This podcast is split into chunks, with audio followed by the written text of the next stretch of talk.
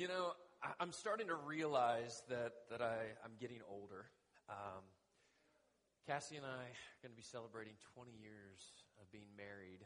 And uh, when we when we first started dating, this was a little while back. Um, we met in 1995, and uh, so was it three? Oh yeah, yeah, yeah, 93. We got married in 96, so it's okay. See, I'm getting old. Um, no, we met actually, Cassie. It was 92. It was 92. So ah, I got you. Um, but I remember we were at separate colleges, and one of the things that we did because we didn't. this is sad. Um, we didn't have cell phones. We couldn't text. Um, email was just starting. we had to write handwritten letters to each other. handwritten letters to each other. Love letters. She actually pulled out some of the old love letters, the poems. But uh, in, in, in our handwritten letters, you know, you always would sign it at the end, correct? You know, and so I would always, you know, say, love, love you deeply, or um, and, and if, if you would write letters now, you know, typically it would be sincerely, thank you, yours truly, and then you put your name, right? You always close out with that. Well, now we've got email. Email's great, you know, and so you, you write up your letter, and you still need to close it out. You need to put that, you know, thank you, sincerely, or whatever. But email got smart. The auto signature. A bunch of you are nodding your heads. You know what I'm talking about? You don't even have to do that anymore. You don't have to write. It just says automatically, thank you so much, comma, Andrew Pennington, you know, and it has all the information that you want. You don't even have to think about it. Makes you wonder when you get something from people now, it's like, did they really type that out? I just want you to know, so I actually close most all of my, my emails out with grace and peace. And I, I, I write it every time because I don't want to forget what that means. But it's really tempting to save time to just throw that tag on there, that, that auto signature. Think about when you pray. How do you close out your prayers? What do we typically say? In Jesus' name, amen. In Jesus' name, amen. If I'm honest, that, that just is part of the routine. I don't always stop and think about what that means and why that's so significant. In Jesus' name, amen. Jesus is going to tell us exactly why we close our prayers in his name. When we finish a prayer and say, in Jesus' name, amen, that is a rich, beautiful significant statement that we don't want to just have as an auto signature at the end of our prayers. We're in the book of John, in John chapter 16. Uh, we're going to be in verses 16 through 33. And I'd like you to pull your Bibles out. Um, we don't have projection today, and I really would like you to have Scripture in front of you so you can see uh, what we're talking about. John chapter 16. So it's, uh, it's in the New Testament Matthew, Mark, Luke, John. Would really encourage you, if you got the, the electronic Bible, pull that up. That's fine too. Um, John chapter 16. Just a little bit of background. So we're in the upper room before Jesus is arrested and crucified. It's really important that we put ourselves in the disciples' shoes. Remember, this is a real thing that's taking place. These are real people experiencing this. And I, I feel for these guys. This is a really confusing time they don't have all of, of Scripture put together the way we do. You know, we've got all the New Testament, so we read some of these things and we're like, why are you guys so confused? What are you worried about? And it's like, because we, we have all the rest of Scripture that's so clear for us. But these guys are living it real time. They've got their Old Testament, they know the promises of the Old Testament, but this is a really unique time for them. Last week, Albert actually preached from the very same passage that we're going to, to be reading through. We're in the upper room. Jesus is telling the disciples that, that pretty soon he's no longer going to be with them. And he's explaining that the resurrection from the dead and his ascension back to heaven is with the Father is going to usher in a, an amazing new reality where God's people will have God's Spirit within them. And that the Spirit is going to bring them a new clarity of understanding and it's going to bring about a new intimacy with the Father.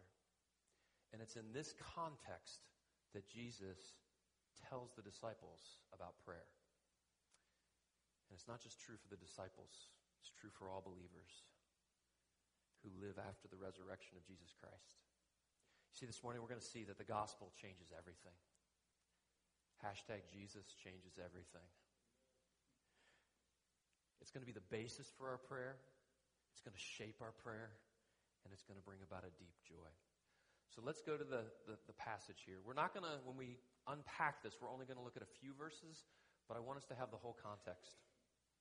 So Matthew, or Matthew, John chapter 16, starting in verse 16. It says, A little while, and you will see me no longer. And again, a little while, you will see me. So some of his disciples said to one another, what is that that he's saying to us? A little while and you will not see me, and again a little while and you will see me, and because I'm going to the Father? So they're saying, what, what does he mean by a little while? We do not know what he's talking about. Jesus knew that they wanted to ask him, and so he said to them, Is this what you're asking yourselves? What I mean by saying a little while and you will not see me? And again a little while, and you will see me? Truly, truly, I say to you, you will weep and lament, but the world will rejoice. You will be sorrowful, but your sorrow will be turned into joy. When a woman is giving birth, she has sorrow because her hour has come. But when she has delivered the baby, she no longer remembers the anguish for joy that a human being has been born into the world. So also you have sorrow now but I will see you again, and your hearts will rejoice, and no one will take your joy from you. In that day, you will ask nothing of me. Truly, truly, I say to you, whatever you ask of the Father in my name, he will give it to you. Until now, you have asked nothing in my name. Ask, and you will receive, that your joy may be full. I've said these things to you in figures of speech. The hour is coming where I will no longer speak to you in figures of speech, but will tell you plainly about the Father. In that day, you will ask in my name. And I do not say to you that I will ask the Father on your behalf. For the Father himself loves you because you have loved me and have believed that I came from God.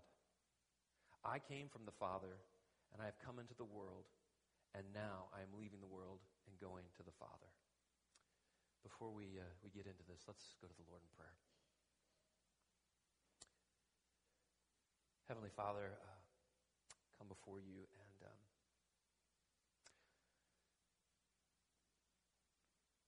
Father, just aware of desperate neediness. Um, Father, aware that um, Jesus really has changed everything.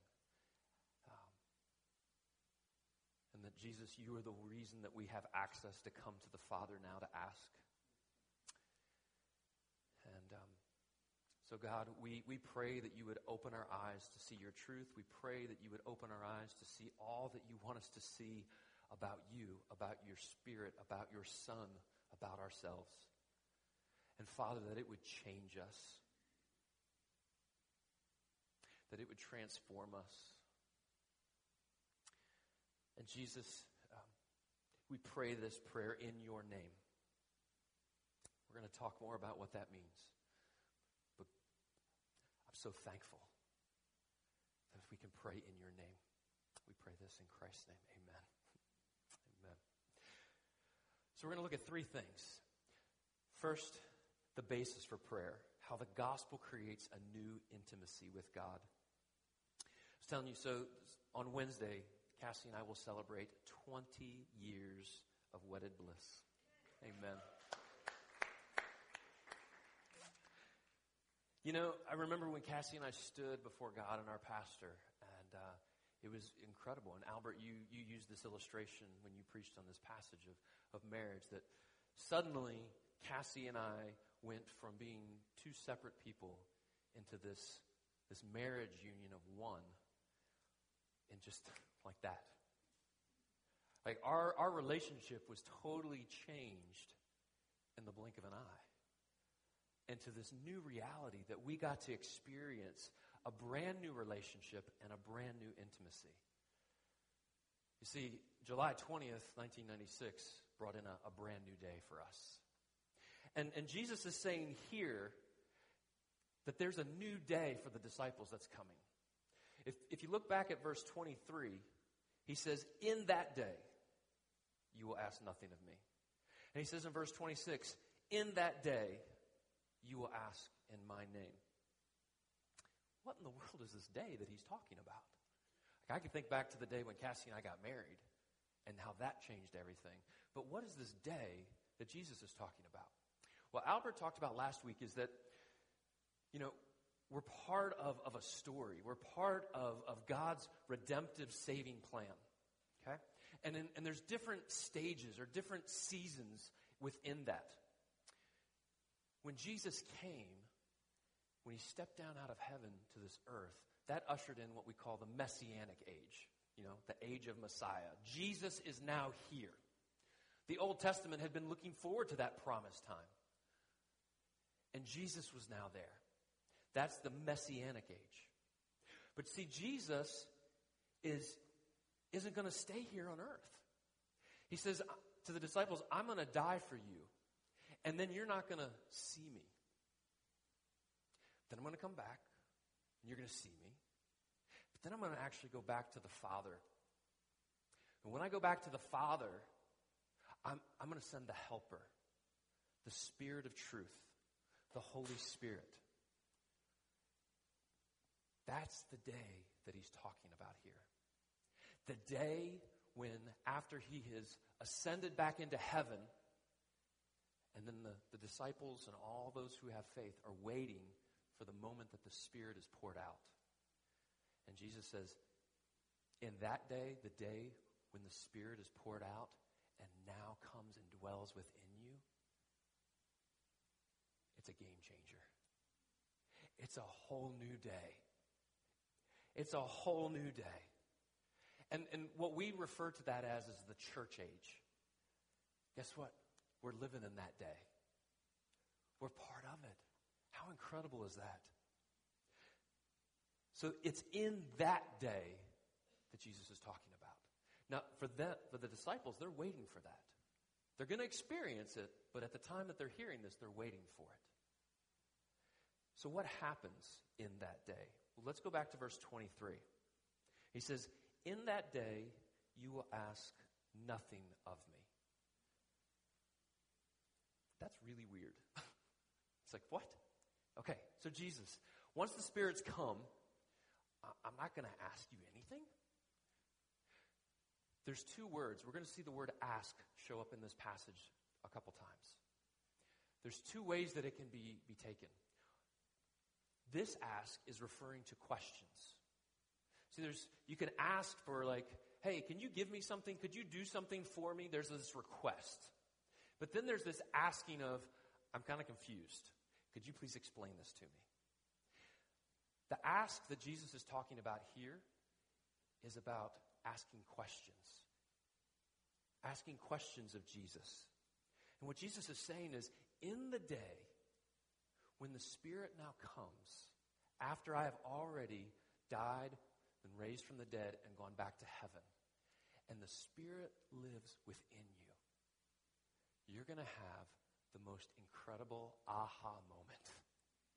The fog is going to clear, and you're going to understand in a way that you didn't before. I mean, think about even in the passage we just read, the disciples are like, "What's he talking about?" I'm a little confused. What do you mean when you say you're going to be here for a little while, and then you're going to be gone, and then you're going to come back, and even all throughout the disciples were having these questions and their heads are starting to spin and they're going to face even more confusion and more questions when Jesus is crucified. Was this Messiah?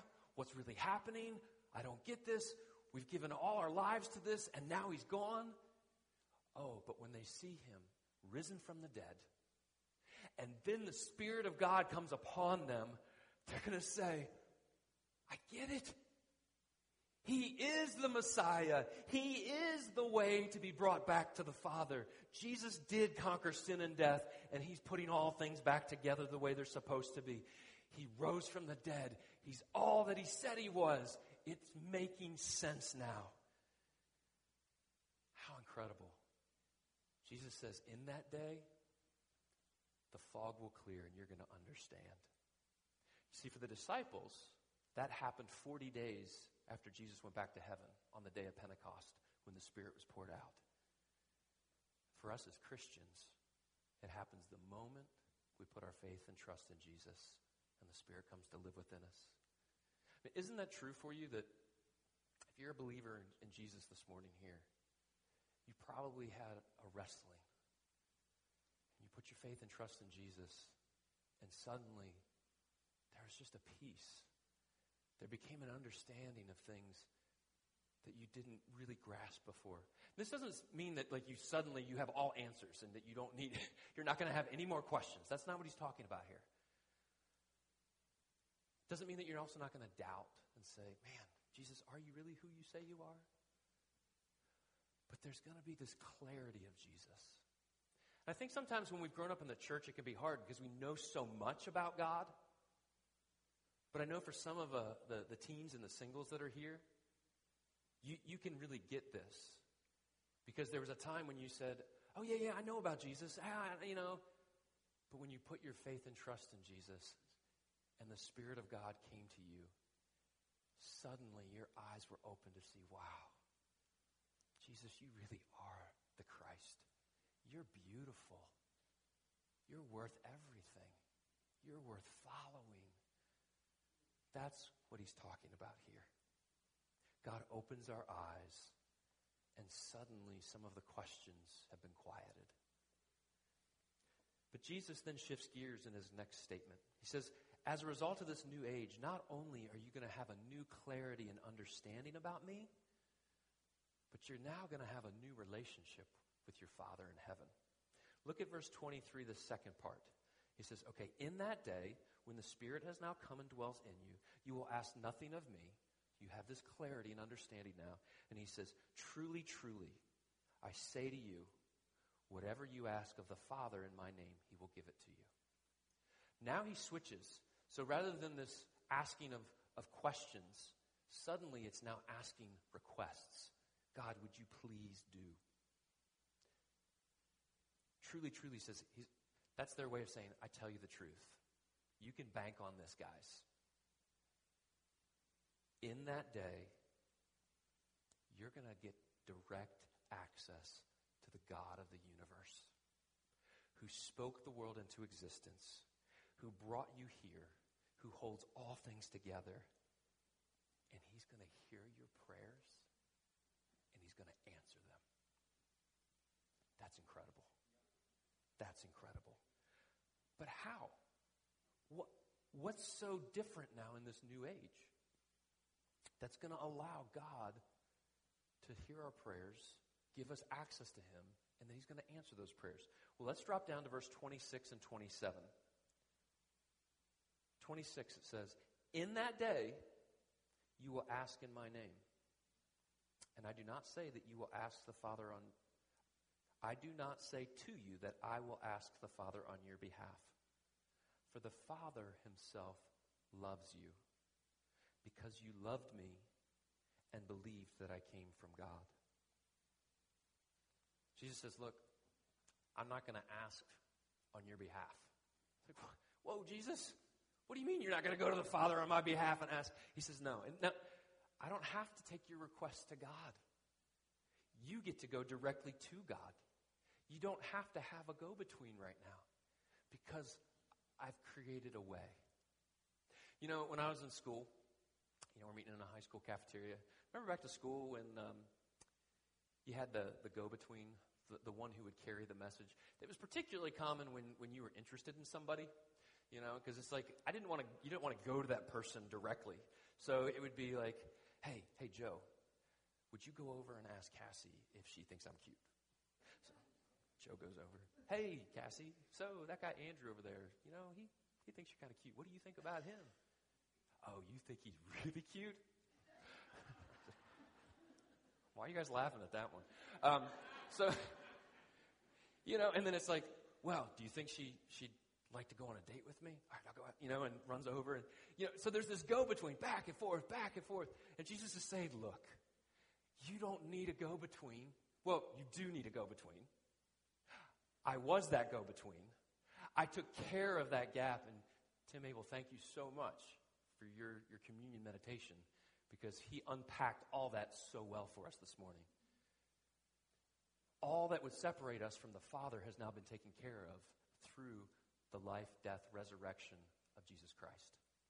And so Jesus is saying, look, guys, you get to go straight to God now. You get to go straight to God. Now, this does not mean that Jesus doesn't intercede or, or go to the Father on our behalf. We have other passages of Scripture that talk about that, that Jesus is sitting there now talking to the Father on our behalf. But Jesus is saying here, like, but your prayer requests, you can come directly to the Father. It's just, there's not a need for Jesus to carry those prayer requests because you have direct access to the Father now. And it's because of verse 27. For the Father himself loves you. Because you have loved me, he's referring to himself, Jesus, because you've loved me and believed that I came from God. It's faith, right? It's faith in Jesus Christ. Jesus is the reason that we now have access to the Father. Did you notice that in every instance where Jesus tells the disciples that they're going to get to talk to the Father, they're going to get to ask from the Father, he always says, You're going to do so in my name. He even says, Up until now, you haven't done this. You've not gone to the Father and asked for things in my name. What Jesus is saying here is that in and through me, through my life, my death, my resurrection, you will now have unhindered, direct personal access to the Father. You have the joyous certainty that the Father will answer your prayers because of my victory that I went on the cross. And so when you go to the Father in my name, what you are doing is you are pleading the merits of my sacrifice. That's what we're doing when we pray in Jesus' name. When we close our prayers in Jesus' name, we're saying that, God, the reason that we are able to come to you, to you, our Heavenly Father, is because of Jesus' worthiness and his sacrifice on our behalf. How incredible. That's why we pray in Jesus' name, because he's the one who's made a way. But you know, even though we have this intimacy and access, do you ever feel like when you're praying, it's like you're just talking to a wall? Are you just like praying in the air and you're just wondering, God, do you, do you really listen? There are times when it feels that way. But because of in Jesus' name, because of the sacrifice on our behalf, He's broken down every barrier between you and the Father. And so when you call out, the blood of Jesus guarantees that God will hear your prayers. It gives us confidence to go to God and expect that He would hear our lowly prayers. Man, especially, have you ever felt like, man, how can I go to God when I'm such a mess? How can I go to God? Why would He listen to me when I've blown it so many times, when I've rejected Him, when I've failed Him? Because of in Jesus' name. That's why. That's why we can go in confidence to Him. That's why we can believe that He's going to answer the prayer. You see, we don't get to talk to God because we're so worthy. We talk to God because Jesus is worthy. And then He gave His worthiness to us so that we're clothed in it, so that we have this unhindered access to the Father. In Jesus' name. That's the basis for our prayers. See, the gospel doesn't just create the basis for our prayers, it also shapes the focus of our prayers. So, point number two the focus of our prayer. The gospel creates a new desire in our prayer. So, so what are we supposed to pray for? I mean, the Bible gives us a ton of freedom, ton of things that we can talk to God about. The reality is we can talk to him about anything.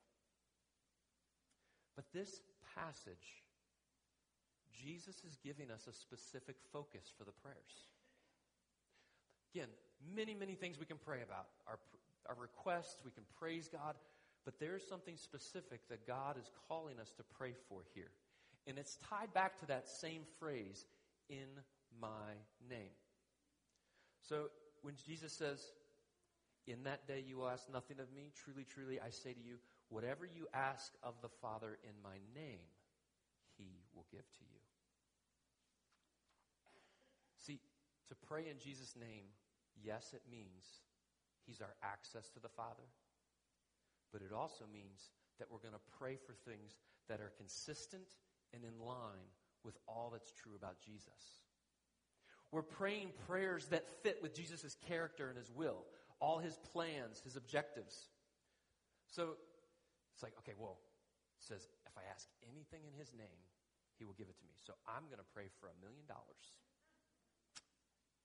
And God's going to give it to me, right? Because it says, if you ask, he will give it to you. Let me ask you, is that in Jesus' name? Well, you might say, well, I prayed it in Jesus' name. But is that in line with all that Jesus is and all that Jesus is doing? Maybe it is. Maybe it is in line with him. Because your desire is to glorify him and your desire is to use all that money. But oftentimes that's usually rooted in some selfishness. It's usually about our kingdom, not his kingdom, when we ask that kind of prayer. That's not in line with Jesus' name.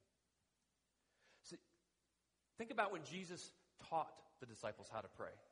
He said, Our Father who art in heaven, hallowed be your name. Your kingdom come, your will be done on earth as it is in heaven.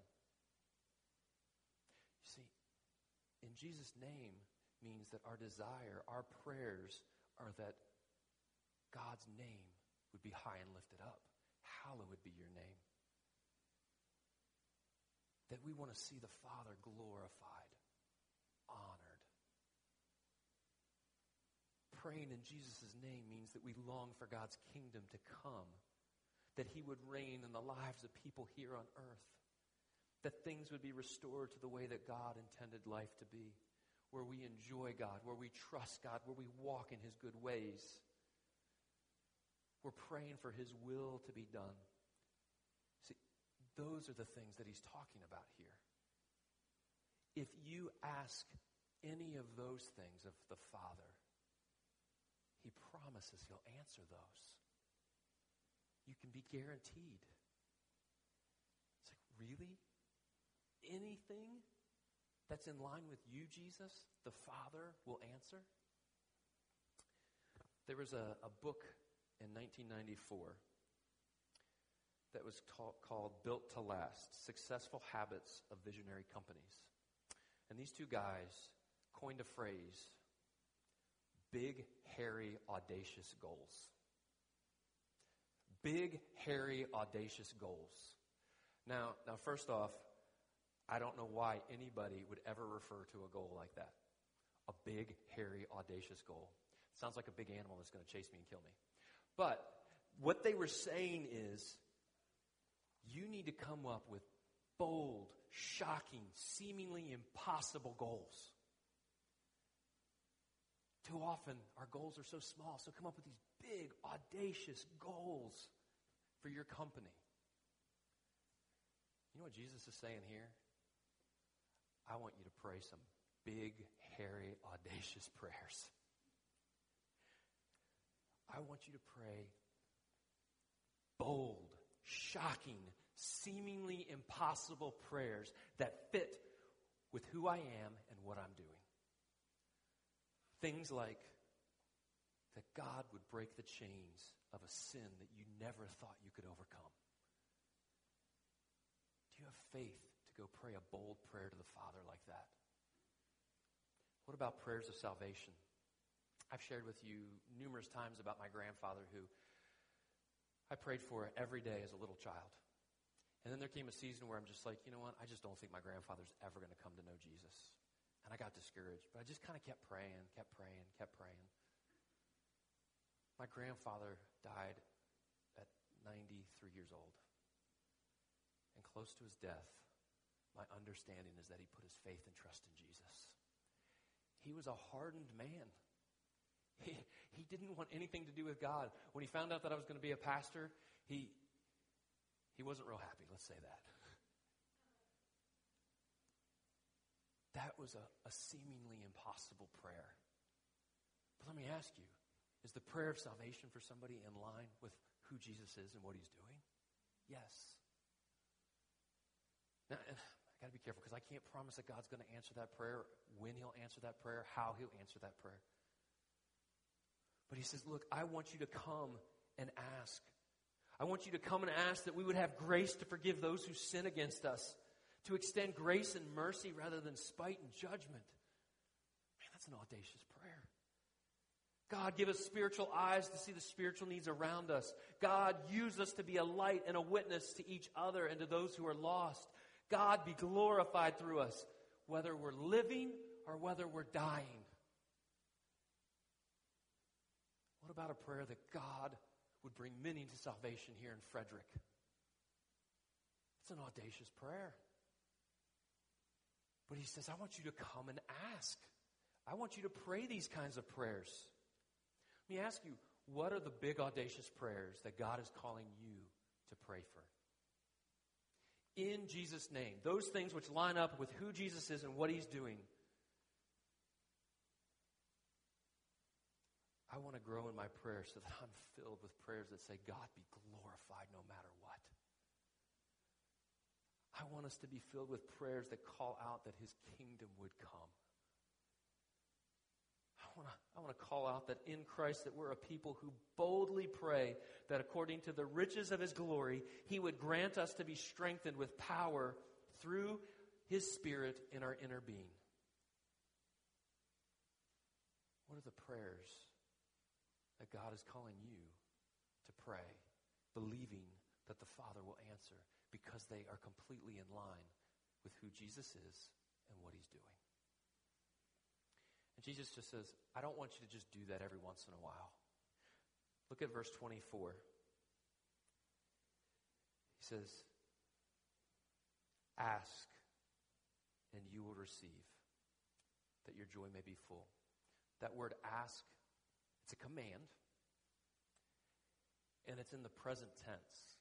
It means, I'm telling you, you need to ask, and you need to keep on asking, and you need to keep on asking, and you need to keep on asking. And we have the promise that all of heaven's riches, all of heaven's treasures, all of heaven's divine purposes, all of God's grace and power is available to us if we ask that which honors Jesus. How incredible. Think about that. What is available to us as believers in Jesus Christ because of Jesus' name? What is available to us? So then why don't we? What keeps us from praying these kind of prayers? I think sometimes it's because I have such a little view of God. God, can you really do this?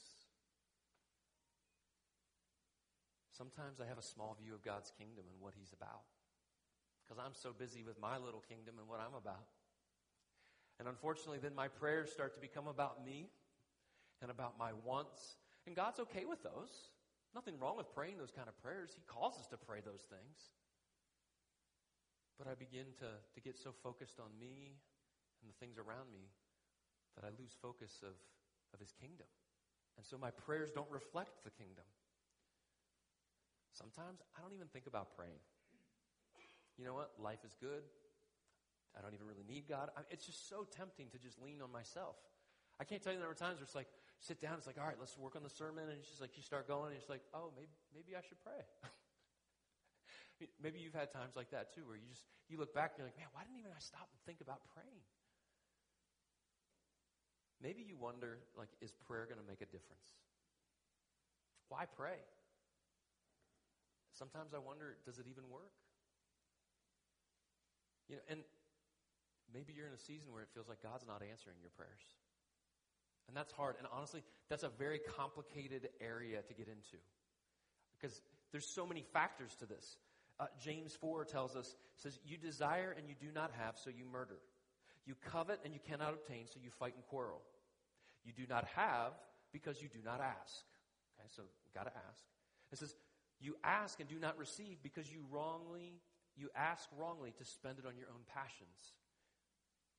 See, sometimes the prayers that we're praying are really rooted in ourselves. They're not in Jesus' name. So then I can't expect God to always answer those. James Boice once said, much modern prayer, even by serious Christian people, is useless and effect- ineffective because the people involved approach God thinking he's obligated to grant their request because of something they themselves have done for him. See, that's not in Jesus' name. God, I did this, so now you have to do this for me. You know, or we, we bargain. God, if you do this, I'll do this. No. God, because Jesus did this, I now pray for these kind of things. You know, sometimes we're not even sure what to pray. Praise God, remember, because we're in that day, we're in this church age where the Spirit lives within us. Likewise, the Spirit helps us in our weakness. For we do not know what to pray as we ought, but the Spirit Himself intercedes for us with groanings too deep for words. And He who searches hearts knows what is the mind of the Spirit, because the Spirit intercedes for the saints according to the will of God. See, when I don't even know what to pray, the Spirit's doing it for me. In Jesus' name. Got to be honest. This was a this was a hard week for me, and and honestly, even coming into this passage, I struggled with wanting to preach. Um, I um, I just felt off. It's a good biblical word, right? I don't know what it was. I just felt off. I just felt kind of low, a little down. Um, then tragically on Monday, um, dear girl she and I shared the same birthday. She was the flower girl in our wedding. She died tragically. Horrible death. So honestly, I didn't really want to pray. It's like, I know all these things are true, God, and I know you're there for me, but I just don't really feel like coming and talking right now. I found it harder to have faith that God would answer my prayers. I kept praying, God, how are you going to meet me for this?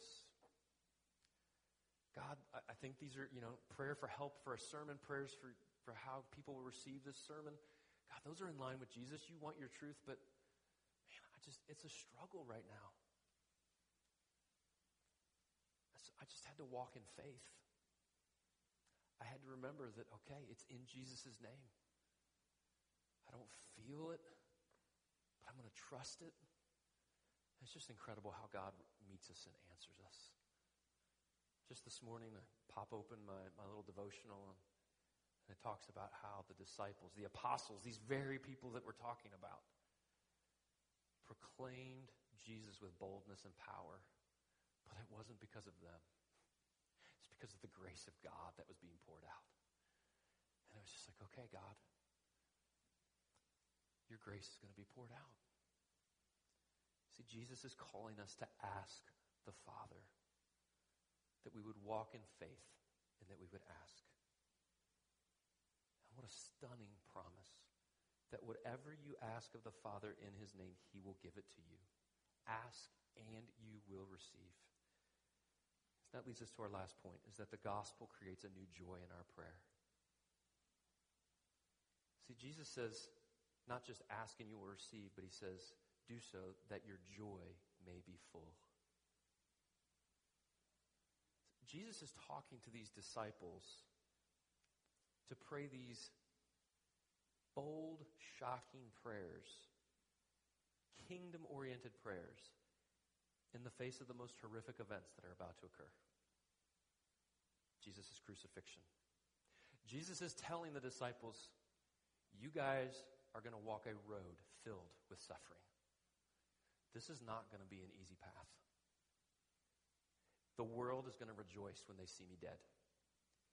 And you're going to have a lot of pain and sorrow. And you're going to face tribulation. But Jesus says, I want you to know something. Your joy is not tied to any of these circumstances of life. You see, your joy is tied to this new relationship that I've given to you with the Father. Look at verse 22. He says, You will have sorrow now, but I will see you again, and your hearts will rejoice, and no one will take that joy from you. You see, you now have this intimate relationship with the Father that nothing can separate. And as you experience that relationship with your Father, that is going to bring fullness of joy. And he says, and you know what? Just watch my Father answer your prayers.